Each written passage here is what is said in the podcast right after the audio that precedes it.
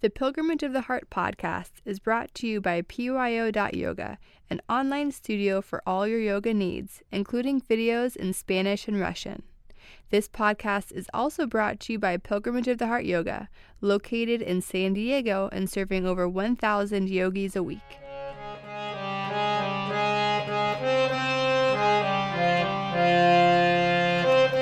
Hi, this is Sujantra. Join me now and every week as we explore yogic philosophy and apply it to our daily lives.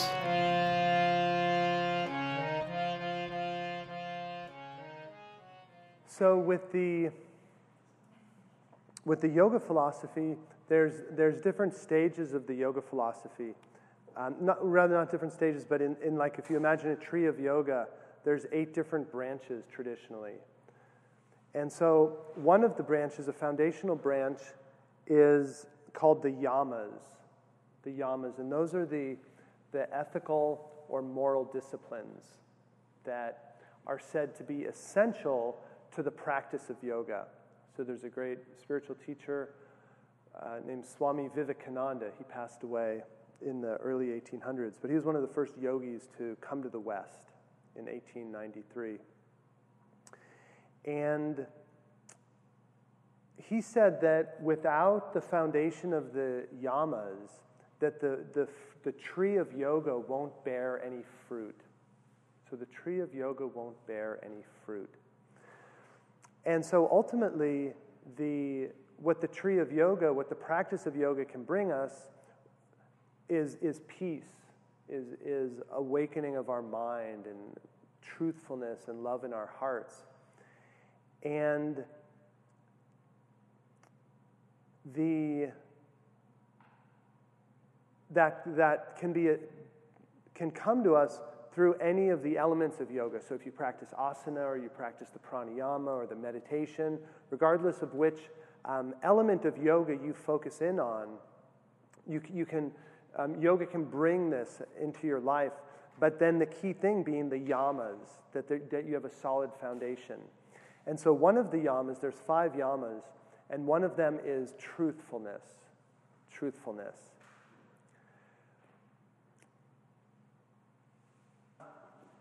So, so with, the, um, with all of the yamas, one of the, the an underlying idea is that, for example, with uh, truthfulness, that you're bringing truthfulness into your being in your thoughts, in your words and in your actions. So, in thought, word, and deed. And when I first read that, it really, a light really went on inside myself about the depth to which you can take that principle. Because normally, in growing up in the Catholic Church and the idea of sin and doing good and doing, um, you know, doing what's right and not what's wrong, uh, so much of the focus was on the physical action, on, on the deed, you know, doing the right thing. But then with the yoga, it challenges you to start to move inward. So, most likely, most of us have stopped physically harming people. You're not hitting people or, or hurting them physically. But then a more subtle dimension is to not speak ill of people. And speaking ill of people, it doesn't necessarily even have to be at them, like if you yell at someone or get angry at them. That's definite, you know, hurting someone. But it can also be, you can also take it to a subtle level of they don't have to necessarily be there. So speaking ill of someone or gossiping about someone because normally we think, oh, you know, I said something mean, but they didn't hear, so it was no harm. But at the yogic level, it, it is harming, it is hurtful. And one of the reasons is that at the subtle level, you could say that your thoughts or, or your words um, reach out and touch people even though they're not physically present.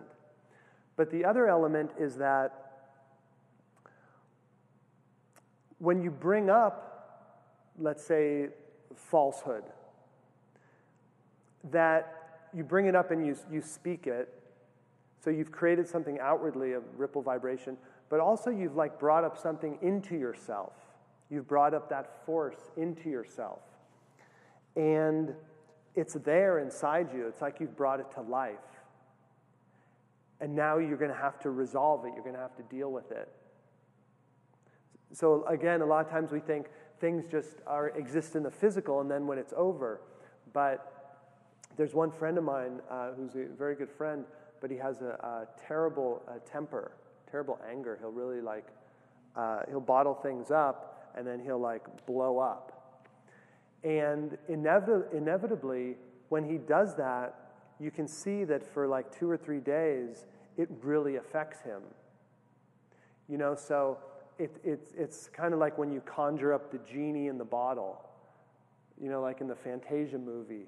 The guy conjures up, and, but all of a sudden, all these things get out of control. He can't control them anymore. All the brooms are going crazy, and everything's going crazy. And so it's the same thing within ourselves. We, we, we bring forward or we let swell up these energies of anger, and, uh, and then we create them. And it wreaks havoc, not just around us, but inside of us. And so, truthfulness, being truthful in your actions, being truthful, truthful in your words, and that's a big one because a lot of times we can get things that we want if we're deceptive. Sometimes it's easier to get things when you're deceptive.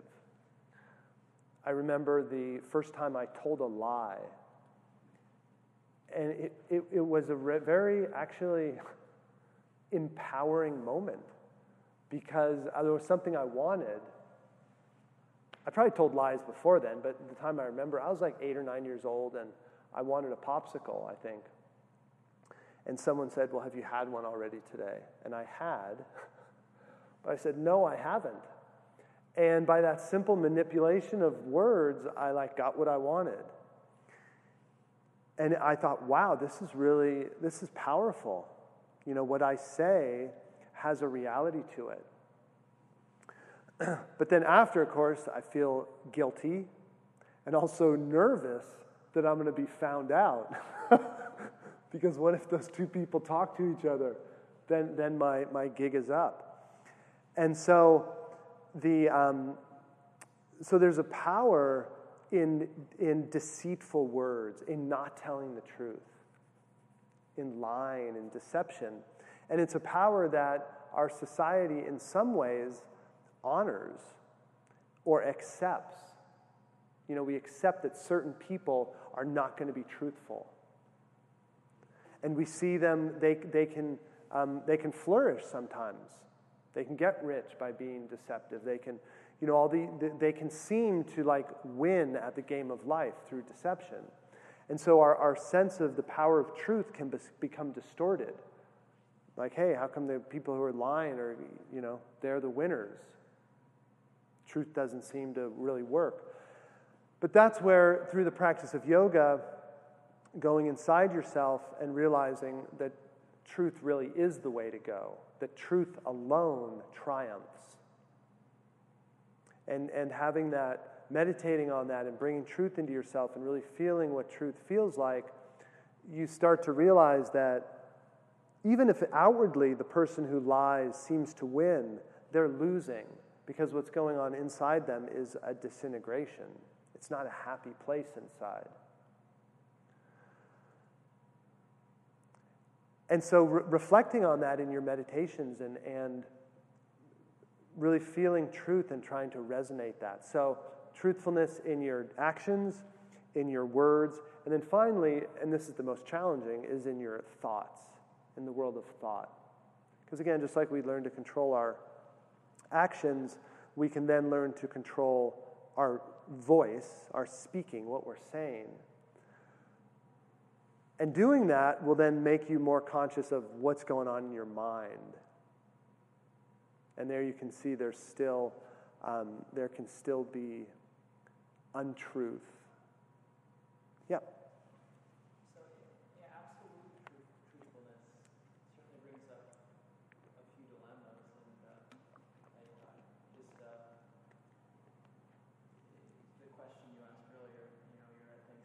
Hmm. She asks, "How do you like the? And you don't like it. So what would you what would you say? Are oh. There, are, there, are there cases where there are little like white you know, exceptions, or uh, how do you handle that situation? Right. So um, so there is a good example of the the difference between like what they say the letter of the law versus the spirit of the law or in this case you would say um, the letter of the principle versus the spirit of the principle. And so, I would always go with um, personally, I would go with the spirit of it. So it happened to me that one time. Um, so I've been a vegetarian for years and years, and my motivation was um, I, I, just like eating vegetarian, but also Sri Chinmoy um, really advocated a vegetarian diet. And so, you know, everyone in my family knew I was vegetarian because it's Thanksgiving. You know, they all see I'm not eating meat, except one of my aunts, it never really dawned on her. And so I ran into her, and she's like, she was probably 75 years old and really loves me. And since I was a little kid, I, you know, she's always taken care of me. And I ran into her one day down near my mom's um, office in San Francisco, and she said, Oh, um, Jordy, that's my growing up name. Said, Oh, Jordy, I, I want to buy the best hamburger is on the street here. I want to treat you to it. Because as a little kid, she's like taking me to McDonald's, and this was like, so I was like, Okay, let's go have it. And so, um, you know, I went, I took a, I took a bite, you know, when she could see, and then something happened and she wasn't there, and then I like threw the rest away. But, um, you know, because of my love for her, you know, that was, that was the biggest truth for me, was loving her and how much she cared for me as a little kid. And um, even though my, like, truth in my life was I'm a vegetarian, that's, you know, what I really, that's my deeper principle. And so I think with our own lives, that's where we have to determine what is, um, what, what's the highest energy that truth is connected to for you? Is it love? Is it um, inspiration? Um, yeah, but it's, it's, it's, I love those kind of like ethical or moral dilemmas. When, when, you know, if you believe in something, but in a given situation, doing a certain thing. But again, you could also bring it to the idea of, you know, um, non, uh, I keep thinking of non harming because that's another one of the principles of the yamas. But the truthfulness in uh, your actions, your, th- your words, and your thoughts. So if you have truthfulness in thoughts, that's the deepest level. And so there might be situations where um, your words may not necessarily, you know, I like the stuffing. So that's not truth there necessarily, but in your mind you're holding truth. Truth for you is love, and, and that's what you're you're sharing. So I think that, um, and the Indian philosophy is full of that idea of the subjective nature of reality. That, um, you know, some spiritual teachers say through their meditation experience that there is no absolute truth. Truth is always subjective. Others say there is an absolute truth, and so you have to figure it out. What, what resonates with you? Good, good. Uh, Good point, good questions.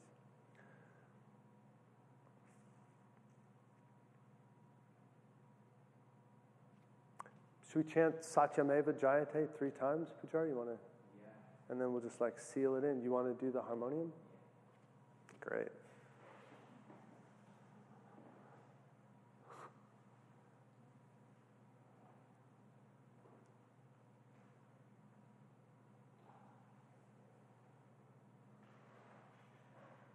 We're going to do it with the, the three chords or with the uh, one chord? Three chords. Yeah, and the first note.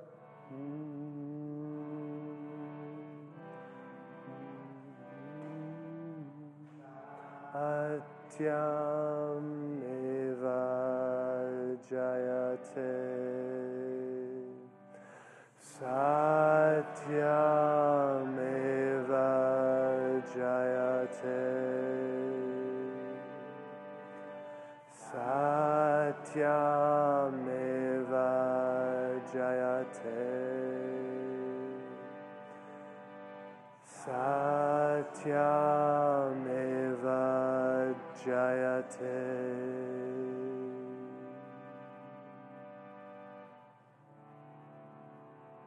So bring your awareness into your own heart,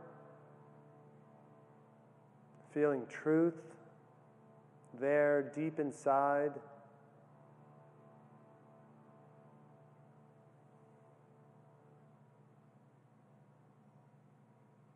And as you move through your week, when you're faced with a challenge that involves truth, try to turn inwardly for the feeling, for this feeling of truth, and allow it to take whatever outer form the moment calls for.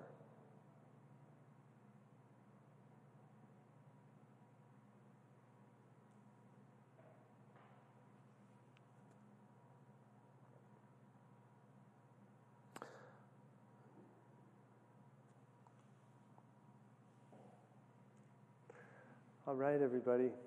Thanks for uh, your participation in the community and look forward to seeing everyone soon.